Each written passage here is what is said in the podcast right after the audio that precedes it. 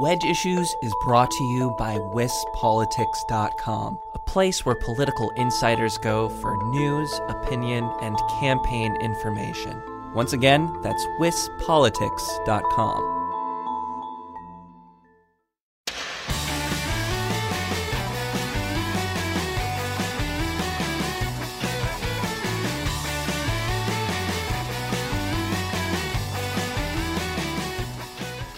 My biggest regret about this week's episode is that I don't record video of these podcasts, so I couldn't ask Mark Pocan to do a magic trick and show it to all of you. So we just talked about Congress instead. I'm Jesse Opoien, and this is Wedge Issues, a Cap Times podcast about state government and politics in Wisconsin. Congressman Mark Pocan has been representing Wisconsin's 2nd Congressional District since 2013 and before that, he served in the state assembly. And before that, he served on the Dane County Board. So for Madisonians, he's a familiar face. He's also a co chair of the Congressional Progressive Caucus, which has a lot more influence now that Democrats hold the majority in the House of Representatives. We talked about that, along with what's going on in state government and what he thinks about the gigantic Democratic presidential field. And then we talked about cheese in great detail. Stay tuned for that, but first we'll check in with Erik Lorenzsonn and talk about this week's news in state politics.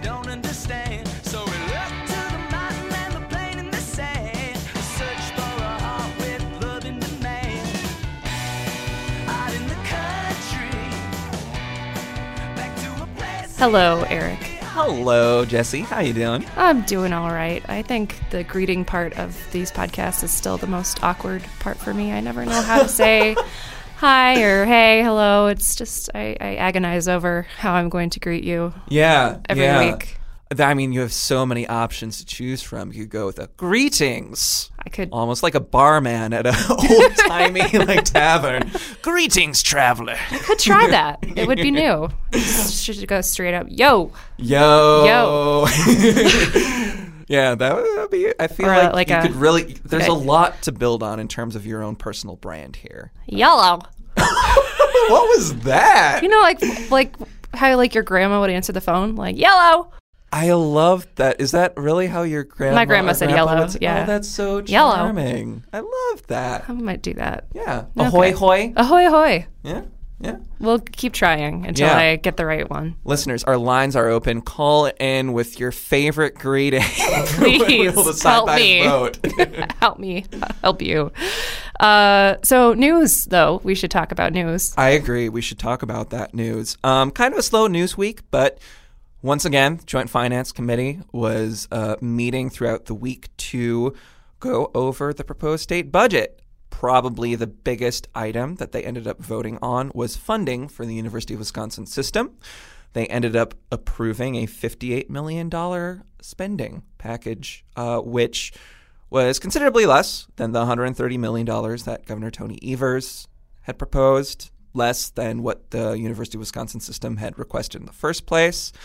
It was a vote that certainly left the president of the UW system, Ray Cross, who happened to be the guest on last week's Wedge Issues, not not too happy from the sounds of it. Didn't seem pleased. no, not He- yeah, no. The the component I think that really stood out from this agreement was that um, Tony Evers had proposed directing fifty point four million dollars toward funding the continuation of a tuition freeze, and Republicans opted not to. Um, put that money in to fund that, so the freeze continues, but there's no extra money to pay for it, which uh, the UW says is not good for them. And Ray Cross said he felt like he got kicked in the shins. Um, I think he was a little more optimistic, and things did not go the way that he thought that they would. Yeah, he did express some optimism Yeah. in the interview that Yeah. you, you did with him last week. Yeah. He seemed confident that there would be some bipartisan energy Mm-hmm. to, to you know approve a slightly larger spending package. Yeah. Yeah. So uh, we'll see where that goes.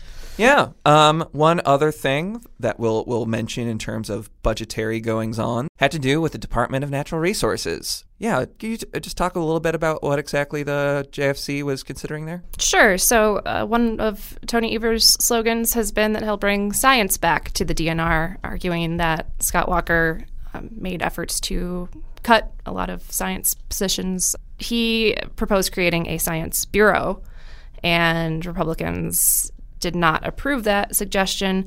Uh, they did, however, add positions for two research scientists who will be targeting those chemicals that we were talking about last week, those synthetic chemicals, PFAS, PFAs. I don't really know how you actually say it. I just write it all the time, but science stuff.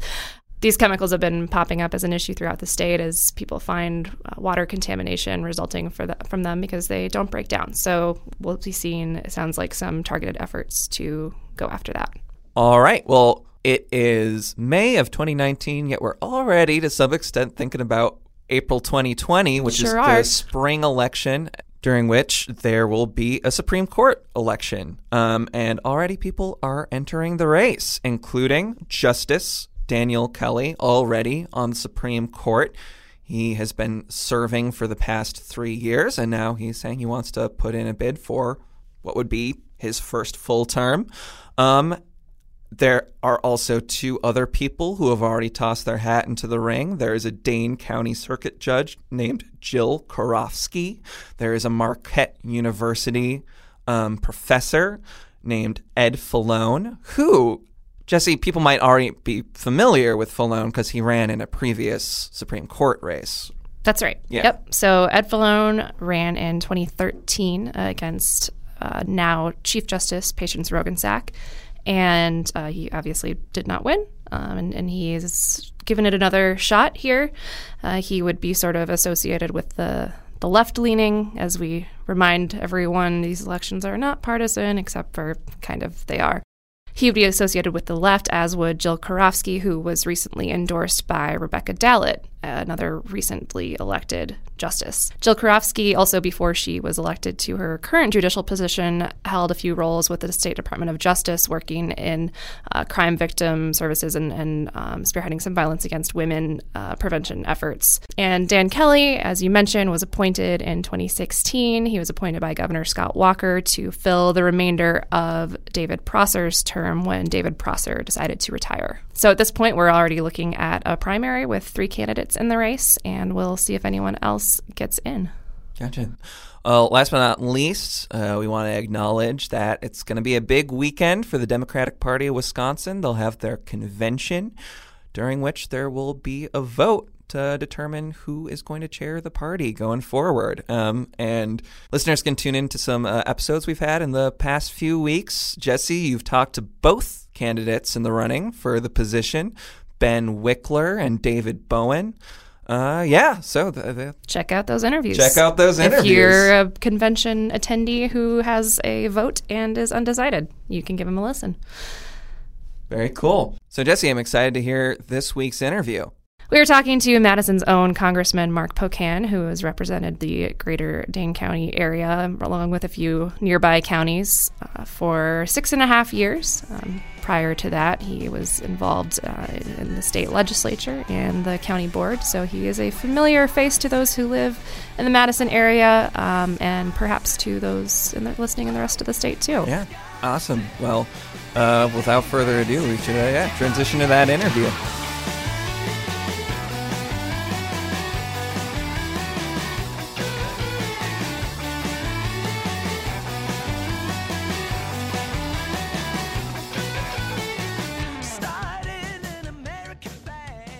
Congressman Mark Pocan is here. Thank you for joining me. Oh, glad to be here. Thanks for inviting me, Jesse. Yeah, it's a gloomy, rainy day here in Madison, but the rain's calming down a little bit, hopefully. So. Yeah, you know, but at least it's spring. Everything's That's true. It, yeah. It's, it's been a long winter. We might finally be out of the, the woods on the snow. I hope so. I, I know that last, uh, we had a town hall that last Saturday in April when we had an inch and a half of snow. uh, they were saying seven to ten potential, and we had almost a whiteout driving down to Beloit, where they got it a little more in the south. So that was odd. And at least May we've had no snow. That's good. That's a plus. yeah. So how often do you get back to the Madison area? I get home pretty much every weekend, but uh, our schedule is generally three weeks there during the week, one week home. Um, right now, we just finished a four week period. I'm home for a week and then four more weeks. And then home for a week and then three weeks. So um, th- because we're in the appropriations season, and of course I'm on appropriations, so this is really busy.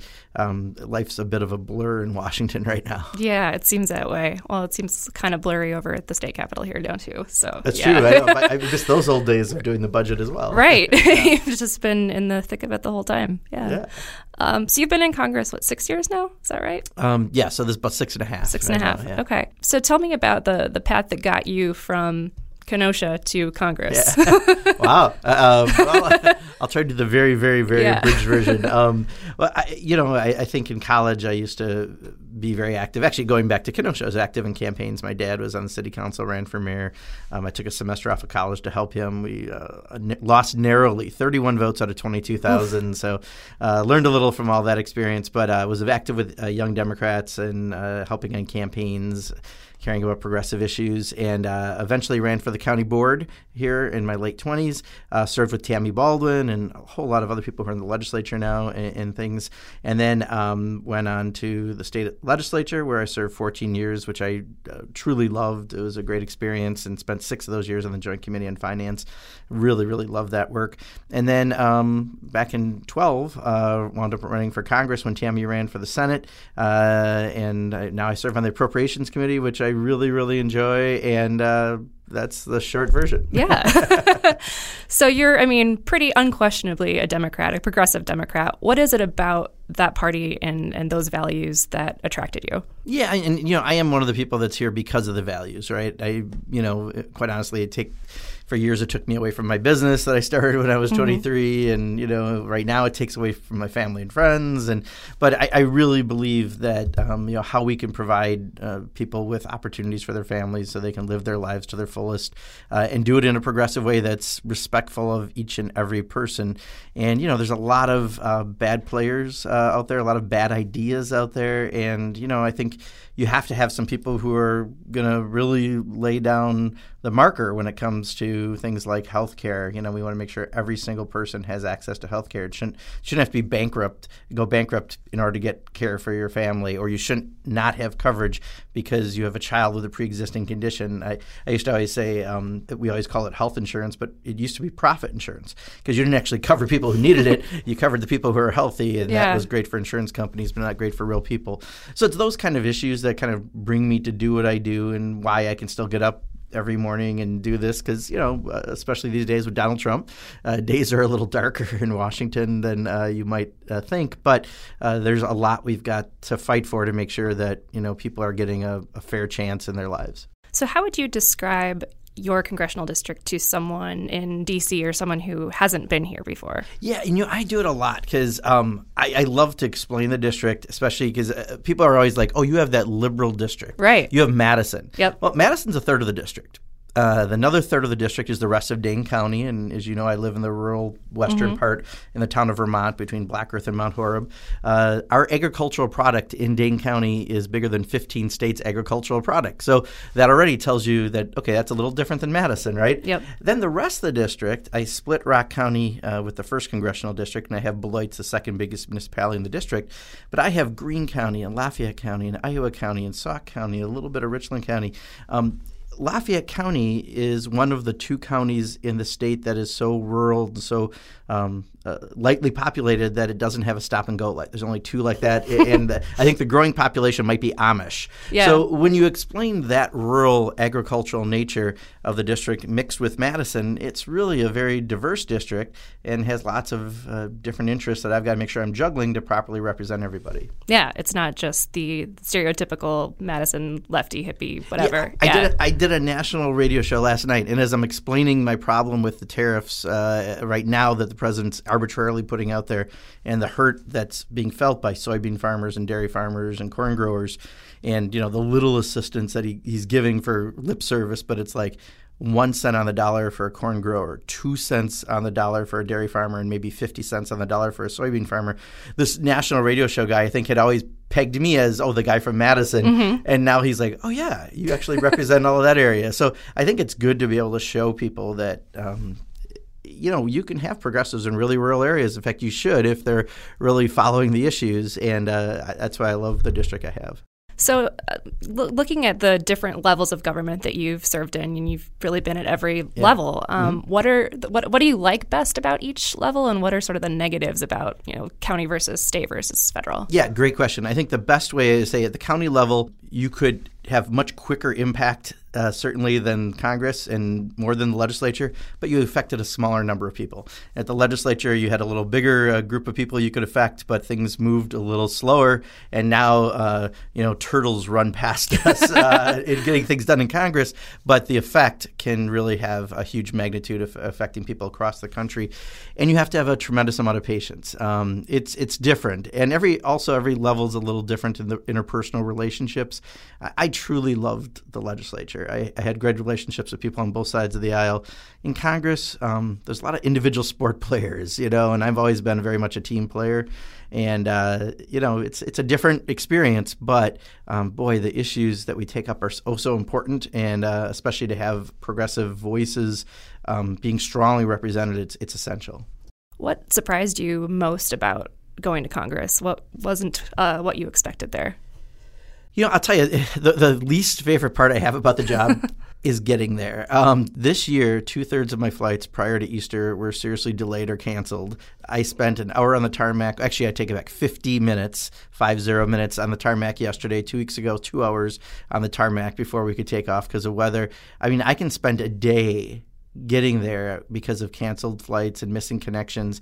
And uh, I, am a big advocate. I'm trying to change our calendar in Washington hmm. to be instead of we have four day weeks when we're out there, um, have two five day weeks maybe we'll stay over the weekend and get to know each other. God forbid. Yeah. Uh, that would happen. uh, and then you'd be home for two weeks in your district because it's as important that I'm representing the views of people across the district as I am trying to explain Washington to everybody in the district because I'm the elected representative to do that. So I think that 50 50 split of time, it gives us more floor time than we currently have under that scenario because you're not just sitting in an airport or on an airplane, uh, but you're actually getting work done, and then you're also doing the things that I think are important, getting to those small towns and finding out, you know, why rural broadband is important, or why again this tariff uh, action is really hurting a, a certain type of farmer so I, I, think that part surprised me is just how much time is utterly wasted in airports and airplanes. Yeah, yeah, that's no one likes that, especially no, when you're trying to work. Especially yeah. sitting on the tarmac, you know. yeah, I mean, yeah. Or even in national, the part of it is with the little mountains that are there, storms kind of linger. Mm, so I've yeah. spent several times spending like six hours at the airport with Tammy Baldwin, just waiting for them to let us know if our flight, and then usually at some point at night they'll say, "Okay, we're not going to go out tonight." Yeah, and you just spent that entire day at an airport, and you just can't be productive like you need to at the airport. Right. Yeah. So, in your time in Congress, you've had sort of a few different environments in terms of partisan makeup. I mean, you've been in the minority when there was a Democrat in the president's office. You're now eh, the House majority uh, for the first time since you've been in Congress, but you've got Donald Trump in yeah. the White House and uh, Republicans controlling the Senate. How has the, the way that Congress operates changed in your different experiences in, in terms of partisan makeup there? Yeah, you know, I mean, I think so often I learn this from the legislature too. It's rare to have Democrats in control of everything or Republicans in control. There's almost always split government, mm-hmm. and that'll change depending whether we're in the majority in the House or in the minority and who's in the White House of what things get done differently. Right now, I think the biggest difference is I'm a lot busier. Um, I've always been busy out there, but now I'm actually busy in a more productive sense that you know we're passing legislation, we're doing some things that we have to try to get the Senate and the president to agree with. I'm not sure how successful it will be, especially with this president. Um, sometimes I feel like when he gives us answers, it's like his head is a giant magic eight ball, and depending when he shakes it, what comes up is what he says because there's not like always a logic uh, to, attached to it.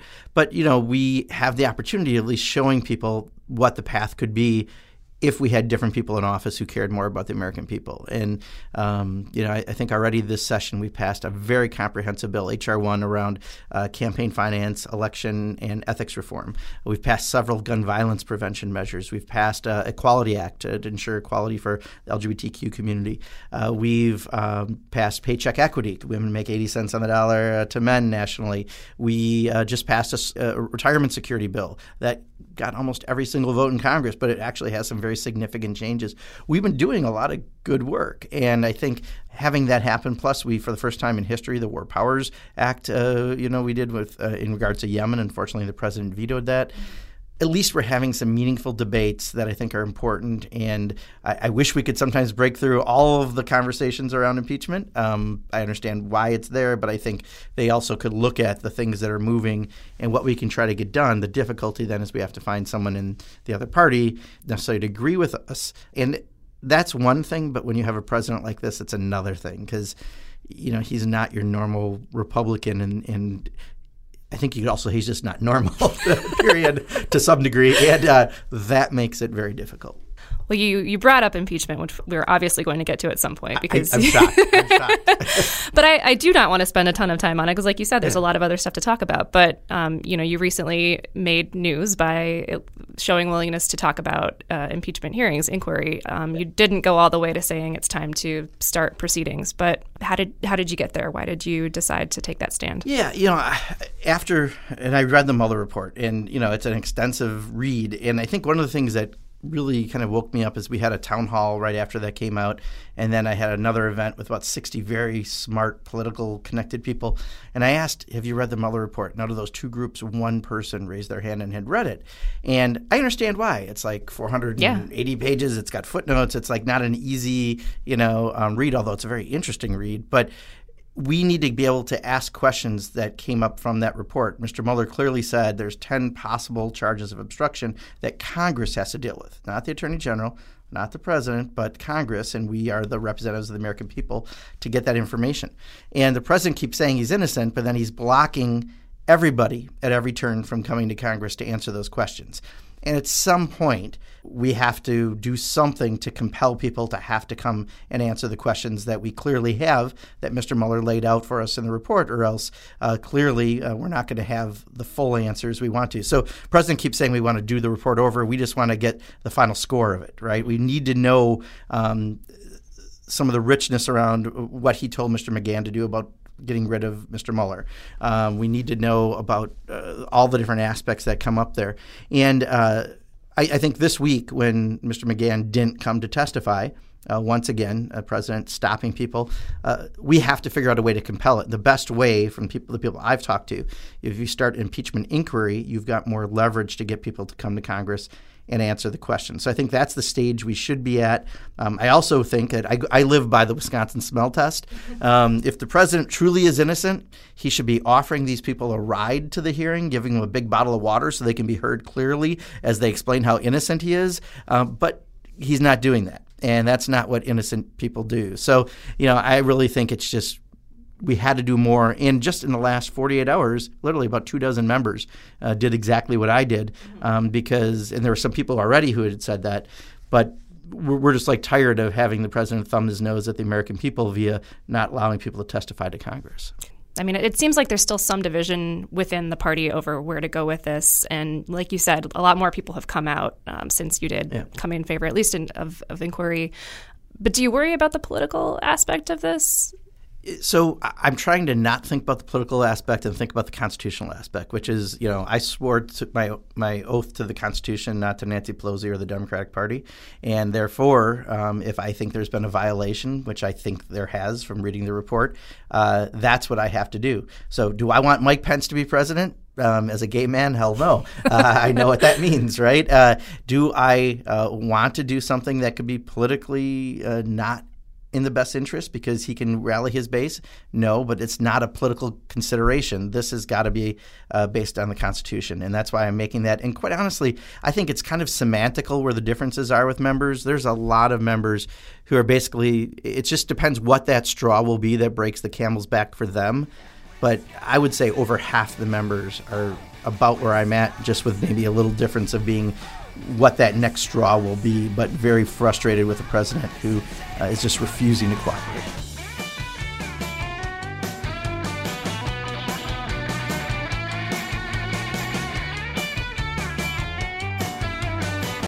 Wedge Issues is sponsored by WisPolitics.com. You can become a WisPolitics.com member. Find out more at WisPolitics.com slash membership the look of the Democratic Party in Congress has really changed over the last few years. Yeah. And I mean, you've been part of the Congressional Progressive Caucus for quite some time. You're the co chair now. And it seems like all of a sudden, it's not all of a sudden, it's been growing, but all of a sudden, the Congressional Progressive Caucus is in the news. It's really relevant. Um, Yeah. How how has that developed over the years? What do you think kind of brought brought you guys into the forefront? Well, we're about 40% of the Democratic caucus. So one is just pure volume, Yeah, right? You yeah. know, um, so that helps. Uh, but I think, you know, one of the things when I first got there, Keith Ellison is an amazing, uh, now Attorney General in Minnesota, but he was an amazing mayor of Congress, a good friend.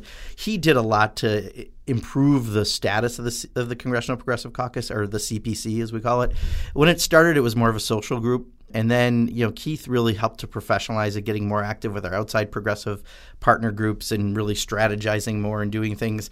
And then when he was running for DNC and I became co-chair, and then Pramila Jayapal came to Congress, who's a great friend and a great member of Congress from Seattle, um, she and I really just decided to take it to the next level. And one of the good things about uh, Paul Ryan being Speaker was we didn't do anything because he never stood up to the Tea Party or the president.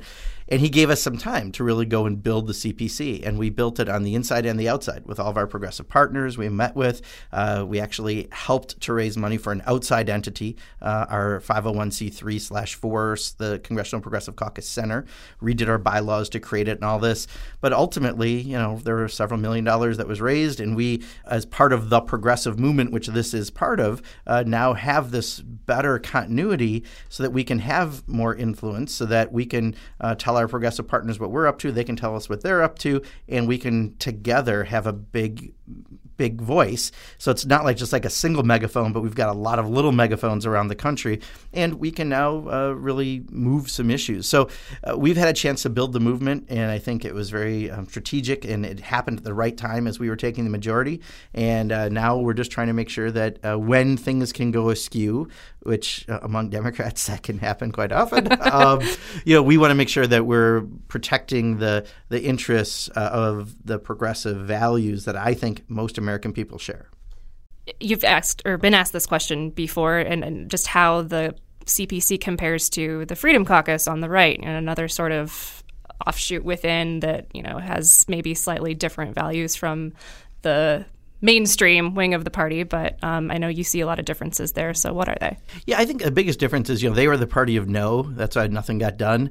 Um, we're kind of the party of yes. We have lots of ideas. We want to see Medicare for all. We want to see us negotiate for prescription drug prices uh, to lower the cost of drugs. We want to invest in infrastructure. We want to raise the minimum wage. We want people to be able to collectively bargain and have a voice in their workplace. We want to have uh, the Green New Deal and really address climate change in a serious and substantive way. We want to change how uh, immigration policy is done in this country, certainly under this president. And because we believe in things, uh, we're not there to stop things. We actually want to see our ideas that often, when you look at polling, is where the vast majority of the public's also at, uh, become uh, a reality. So I think that's the difference. Now, can we hold things up like the Tea Party? We will if we have to, but that's not our natural inclination. Our in- natural inclination is to actually see good policy move forward. Um, you had a reputation in, in the state, and I think at least in your early days in Congress, of being a guy who does work across the aisle, has good relationships with Republicans and Democrats alike. Is it harder to do that now? You know, I, I, I consider the executive branch very separate from Congress. Um, you know, serving on appropriations, um, one of the very nice things about that committee uh, is you don't have a lot of Tea Party Republicans. I knew a Tea Party guy who was on there and got off of the committee, and he said, "You know, all they do is want to spend money." well, that's what the committee does. Of the Yeah. committee, yeah. So Yeah. thank you for uh, playing. And Right. but most of the people on there understand what their jobs are. So we actually have a very good relationship with the Republicans on the committee, and um, I, I really enjoy that. And also, I just uh, I was named to be one of the six Democrats on a, a select committee of modernization. There's six Dems, six Republicans. Uh, we're trying to improve how Congress operates, and everything needs a two thirds vote. So we just passed five uh, measures recently that I think will make things work a little better. It's just a first uh, foray into doing that. Um, so I still do that kind of work. Yeah. I have to admit, though, I don't know. It's it's hard as I would like to. I don't know how you can cooperate with this president, given he's so irrational and he's so narcissistic and he's so uninvolved with policy. Um, he doesn't read briefings. He, you know, he comes at it from such a different place. I still think he thinks he's a reality show star and it's about ratings. And um, you know, it's devastating for the country. So uh, that makes it tough on that sense. And I, I, do think that one is a really tough egg for me to try to crack. Um, but I, I, still try to work with Republicans because ultimately, most of the time, we will be in split government. That's what the American people expect of us. Sure. So jumping to the state level, where there is split government, mm-hmm. um, and things don't seem to be going all that well in terms of yeah. relationships between the two parties. Uh, you have been friends with Speaker Robin Vos for quite some time. Yep. Um, I'm sure you know Governor Evers well too. Yep. What have you? Well, first of all, do you talk to them about what's going on? Do you offer any advice? And if you haven't offered advice, what advice would you give them to try to get along. Yeah, you know, I, I think it's interesting because, um, you know, Tony I've talked to a lot, especially during the campaign, and enjoyed spending some time with him on his bus and he and his wife. And, you know, Tony is quintessential Wisconsin. I think if you cut him, uh, cheese would come out um, because I, I, like to tell people of D.C., I go, when he says golly gosh, you know what he means? Golly gosh, because that's just him. I mean, he had a polka band at the inaugural because he likes polka music. You uh-huh. know, like this is Tony, right? Yeah. Um, and and Robin is very smart. I mean, I think you know of all the speakers I served with, um, you know, Scott Jensen was very very good at his job, albeit unfortunately maybe a little corrupt. Uh, but um, Robin, uh, you know, is very very bright guy and generally. You know, shows that. I think right now there's a bit of a battle for the alpha Republican in the state. Sure. Uh, you know, without having Paul Ryan and, and Scott Walker, Robin's generally, I think, has that role, but trying to make sure he has that role. And he's come across, I think, harsher than he needs to because I don't think coming across harsh against Tony Evers makes any sense because Tony's an eminently likable, you know, guy, and I think he's made some mistakes on that front. But you know, I just want them to hopefully, you know, talk as much as possible. I mean, the reality is when you have a Democratic governor, they can veto bills. You have to work with them. Right now, I think they're still in the a different stage of trying to stand up to the governor at some point. I'm hoping through this budget process maybe is where they figure out how to get things done. But you know, right now they both agree that we have to invest in our roads in our infrastructure, mm-hmm. and I think they even agree on a funding source. So they just have to both agree to the yes answer they're giving each other, and we'll get somewhere. And I think you know that's one of the things that has to happen yet. But uh, you know, it's tough when they're trying to restart a budget. They're trying to really lay out the stakes. Ultimately, I mean, the single most important thing we can do in this state is uh, redistricting reform. You can't have the gerrymandering go on, and this is something Robin and I disagree with quite uh, vociferously. yeah. um, you know, he tries to pretend like there is no gerrymandering. I laugh at him for a while and then uh, you know argue. Um, but clearly, when you know over fifty percent, 53, 54 percent of the people vote for a Democrat for a state assembly, and they get thirty six of the seats uh, we have a seriously gerrymandered state, and uh, we've got to address that. So, um, looking at the national level now, Wisconsin is going to be home to the Democratic National Convention. Yeah, it's exciting stuff. Mm-hmm. Uh, as you've said before, the presidential nominee will actually have to come here this yeah, time. we figured out how to do it. you just can't avoid it. uh, what do you What do you think that's going to mean for the state? Um, and and what role do you think Wisconsin's going to play in 2020? Yeah, I'll tell you. You know, they say it's about hundred million dollars or more of economic activity, so that's a big boost, especially to Milwaukee. Um, I already was told I think hotel rooms in Madison for that week are 95 percent full. Like, so it's going to have ripple effect as well. And I, I was told, and I, I don't know this 100 percent, but what I was told was when Charlotte had the convention years later, they actually attracted a lot of new business and other activity because the national spotlight was put on the community, and it's a nice community. Well, so is Milwaukee, right? Yes, yeah. Wisconsin's a great place. So yeah. doing that might actually have some extra ripple effect. So the, the good news is, I don't care if you're a Democrat or a Republican. You know, my good friend Reid Ribble, who left Congress, who was a Republican from Green Bay, was trying to help us find some of the resources we need to have the convention because he knew it was good for the state. Yeah. And that should be the approach we have. And if that was a Republican convention, I'd be doing the same because ultimately it's really good for the state. And um, I, I, think uh, I'm, I'm, really glad they picked us. You know, granted, we used a little bit underhanded tactics because I think it was Miami and Houston and us were like, we don't have hurricanes. I mean, we don't have 95 degree weather and humidity. Like, you know, we try to offer our best. Yeah. And we won. Oh, Milwaukee in the summer, you can't beat it. Oh, yeah. by the lake. Yeah. And I mean, it's going to be a really nice convention. Yeah, it's going to be fun. So, is it good that the Democratic presidential field is as gigantic as it is? I think it's good. And my rationale is out of this process, and even though, you know, there's caucuses and closed primaries and open primaries, there's some difference in how we select in every state. The person who is the best contrast to the American people, to Donald Trump, will hopefully be the nominee.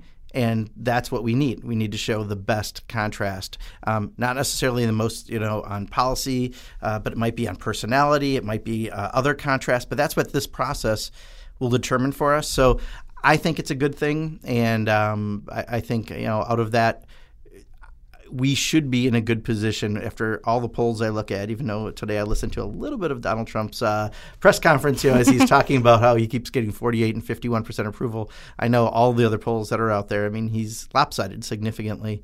Um, even though we have an economy that's continued well since the Obama administration, um, the problem is we have a president that people still ultimately don't like, and I, think he's going to have a hard time changing that. So I don't expect you to, um, you know, choose a favorite or, or comment on any, anyone super specifically. But I got to ask. I mean, as an openly gay man in Congress, how does it feel to see an openly gay presidential candidate? I mean, the possibility of, of that happening. Yeah, I, you know, I, there's so much diversity in this field, right? So you've got um, Mayor Pete running, uh, who obviously uh, a very smart guy, very young, quite a contrast in that sense. Openly gay, uh, being a serious contender on the cover of national magazines, which I guess means something something.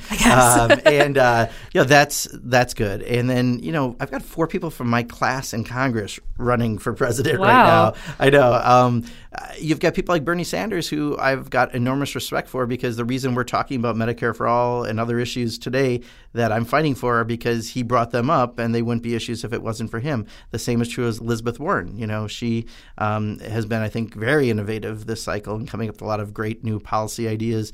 So this is just, I think, overall a good thing. I, I, think we should all, as Democrats, should learn the lesson from the gubernatorial primary, where we all did our best to be on our best behavior, and I think candidates accomplished that. And out of that, we had a strong Democratic nominee come out and beat Scott Walker. And I think you know if we don't uh, decide to have a circular firing squad, uh, we will do uh, quite well. So one more serious question before the lightning round. All right. Um, you, as you've said, you'd rather not talk about impeachment all the time, and and it's sort of impossible to avoid, given the just the way that that news cycle sucks the air out of everything else. What yeah. are the things that aren't being talked about that you wish we were talking about more? So, so this is part of my reason for the impeachment inquiry as well. Is that's all we'll get asked by, especially by national reporters. Local reporters, quite honestly, ask us about more, which I appreciate. But nationally, that's the only thing that they want to talk about. And um, as much as I say Congress can walk and chew gum, we can do all those bills that I mentioned earlier in the podcast. Those are things we've actually passed already in the House of Representatives, and do impeachment. I think reporters can also walk and chew gum and they can cover more, right? I'm a journalism major, so I'm yep. saying this with respect yep. for the profession. And I, I think uh, if you do the inquiry, you can then point to, okay, we've started the inquiry and we'll see what happens out of it. And by the way, did you notice this week we passed bills that are helping to reduce the price of prescription drugs via generics, uh, and uh, we're helping to fix the Affordable Care Act, and we're uh, making sure that women who are getting paid 80 cents on the dollar can get pay equity, and we're passing serious reform around ex- elections, campaign finance, and ethics reform, uh, actually addressing the draining the swamp rather than just draining it deeper and building a high-rise luxury condo on it like Donald Trump has, right? We've done those things, and I think that is our best way to be able to profile those things and still do the very important process of getting the full information out of the Mueller report. Okay. Ready for the lightning round? Absolutely. All right. What's your favorite Wisconsin beer? Favorite Wisconsin beer? I'm gonna have to say two. Okay. Um, and I will say Spotted Cow uh, and Hopalicious. Good choices. Very good uh, choices. Yeah. Are they both in your district? Um, they both are in the district, and they're both very different. Yeah, they um, are. Yeah. yeah. I, I generally like an IPA, a hoppier IPA, mm-hmm. um, but uh, there's something about spotted cow it's that classic. everyone loves. Yeah, yeah definitely. and everyone in DC knows about it, and it's like a, a yeah. mystery to them. It's like Bigfoot. You know, they've heard about it, they've never really seen it. Yeah, and uh, it's kind of fun. That's that's yeah. that's probably like half of the appeal. Is just the mythical mythical element of it. Exactly. Yeah. yeah. Uh, so I'm going to ask you to name most admired politicians on both sides of the aisle, living or dead. So uh, this one I, I, may get some controversy on, but I mean, fighting Bob La Follette, I'll say is a Republican. He was a Republican, sure, yeah, um, yeah. But then he you know became a progressive. But I'm a huge collector of old fighting Bob La Follette right. uh, memorabilia. Um, Do you have a, a fighting bobblehead? Um, I do have a funny Yeah. bobblehead, yeah. and I have about 30 different buttons from when he ran from Wow. either governor, senator, or president on the Progressive Party ticket. And I have posters and all that kind of stuff. Um, uh, also, Teddy Roosevelt. I mean, I think I appreciated his spirit. And uh, more recent, uh, Lee Sherman Dreyfus was kind of, I think, a enigmatic figure and, you know, was the Republican governor who signed the gay and lesbian civil rights bill Yeah. in Wisconsin back in 1982, nine years before any other state. On the Democratic side, um, you know, there's many. Uh, I guess you could go all the way to you know things like FDR, you know, what he did for the country and, and where we are as a country because of him. But more recently, um, Dave Obey, uh, who used to be a member of Congress, was the head of the Appropriations Committee from Wisconsin. I really look up to in many ways as a role model. And um, currently in Congress, you know, you always get in trouble if you do that because I serve with so many people. Yeah. But Rosa DeLauro um, from Connecticut, who's now the chair of my um, uh, Labor, Human Services, Education Subcommittee on Appropriations. I work with her on trade and a bunch of issues. I want to be her someday. I want to have the energy in the fight to come every issue, and she is just ready to rip roar, take it on. after so many years in Congress, and her values are so you know progressive and solid, and um, I love the fact just how she operates. Uh, she's an amazing person. Yeah. What is your favorite vacation spot in Wisconsin? in Wisconsin. You know, I like to. I think my what I like to do is take the back roads, right? Mm-hmm. Um, uh, so. You know, a lot of people know about Madison, or they know about Door County, or up north, as we always refer to, like the double Mm-hmm. Right. up and north. Um, but I think, like you know, you go to Spring Green, Mm-hmm. or you go to Baraboo, or Mineral Point and Dodgeville. Hell, these are like cool artists. Uh, you want to get rural, you go down to you know Darlington or New Glarus, and while you're in New Glarus, you can actually visit the brewery that makes Spotted Cow. Yeah. And um, and what I love about that is they give you a little certificate so you can go in town then and get your beer, but they're sending you into that little nice Oh, town. nice. Yeah. so it's Yeah. really cool. So I think those kind of backroads experiences are what are really the best. Yeah, well, there's so much to see that you just would have no idea was there. Yeah, just Yeah. skip 94. It's it's already um, it's always under construction. Yes, anyway. that's always good advice. Yeah. What is the best concert you've ever been to? Oh, I'm gonna say two. Um, one about a dozen years ago. Um, um, it was for my husband Phil's uh, 30th birthday. I surprised him with one day notice. We went to the Live Earth concert in London, Ooh. and um, that was very cool. And we I bought fa- someone's fan tickets from I think it was I don't even remember what artist it was for that, but it put us in a great spot, and that was just at Wembley, and it was awesome. That's so Um, but I also we went on one just a few years ago. We drove to Detroit to the Fox Theater and uh, saw Beck. And the opening band didn't make it, so Beck did the first half acoustically, and the second half, you know, the normal way, and that was really really fun. So that was a great concert too. That's good. Yeah. Do you know what your first concert was? Oh, it was probably a Grateful Dead. I'm Ooh, quite sure. okay, okay. I've been to a few of those. All right, I have know. a ticket stub from Jerry's last concert that I was at um, in Chicago, the very last concert he did. Wow, that's Yeah. awesome. Yeah.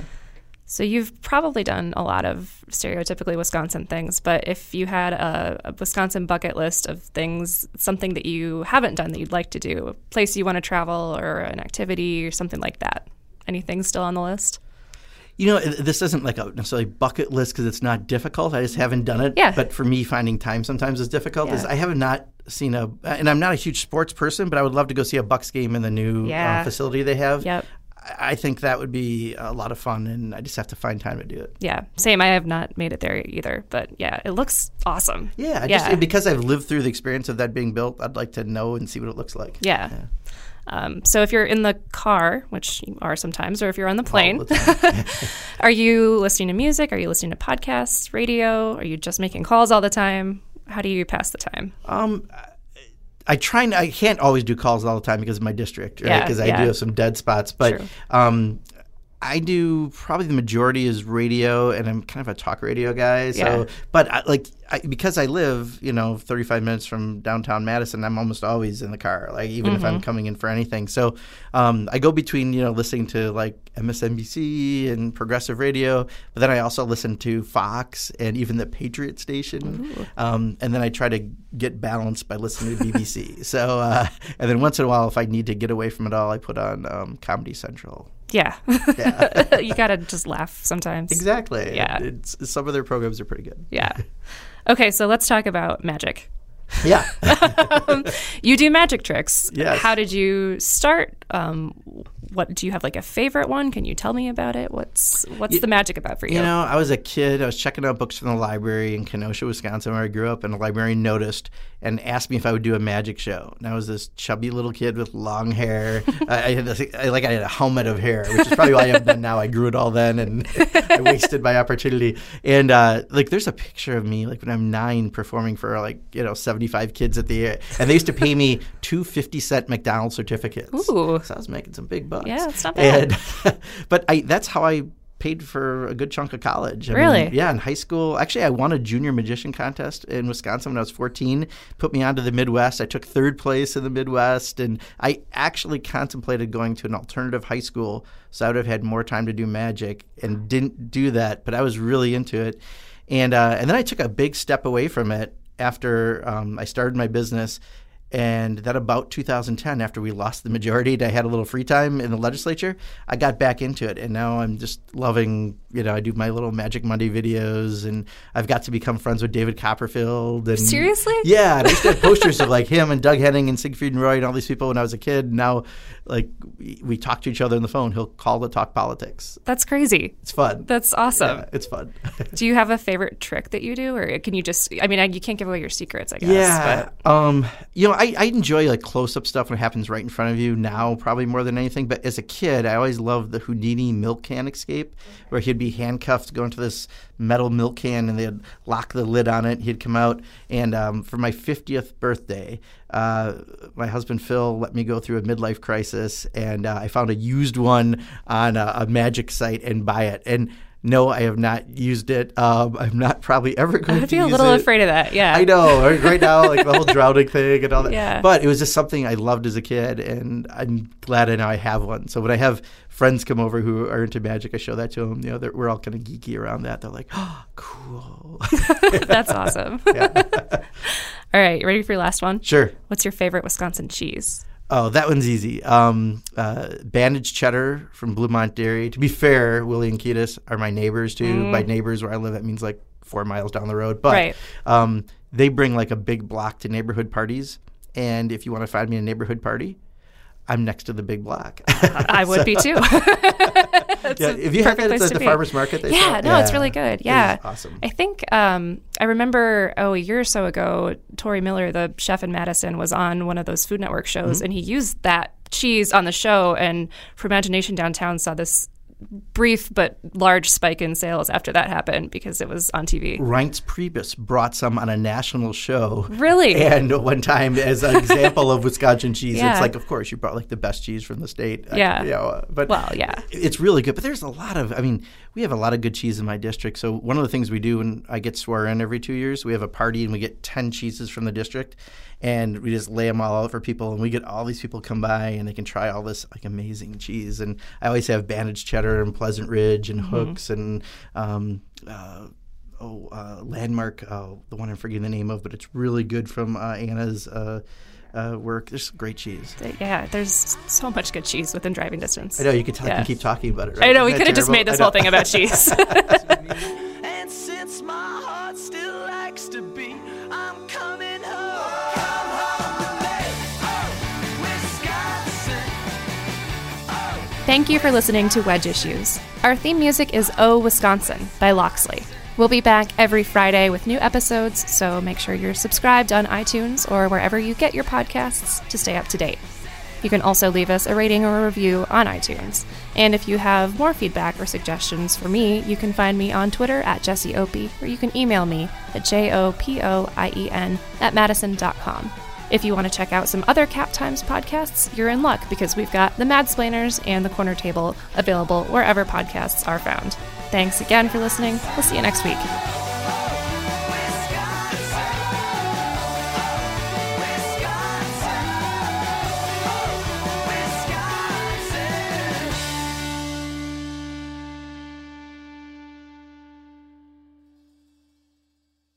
Wedge Issues has been brought to you by WisPolitics.com. There are plenty of benefits to becoming a member. You can go to WisPolitics.com slash membership to find out more.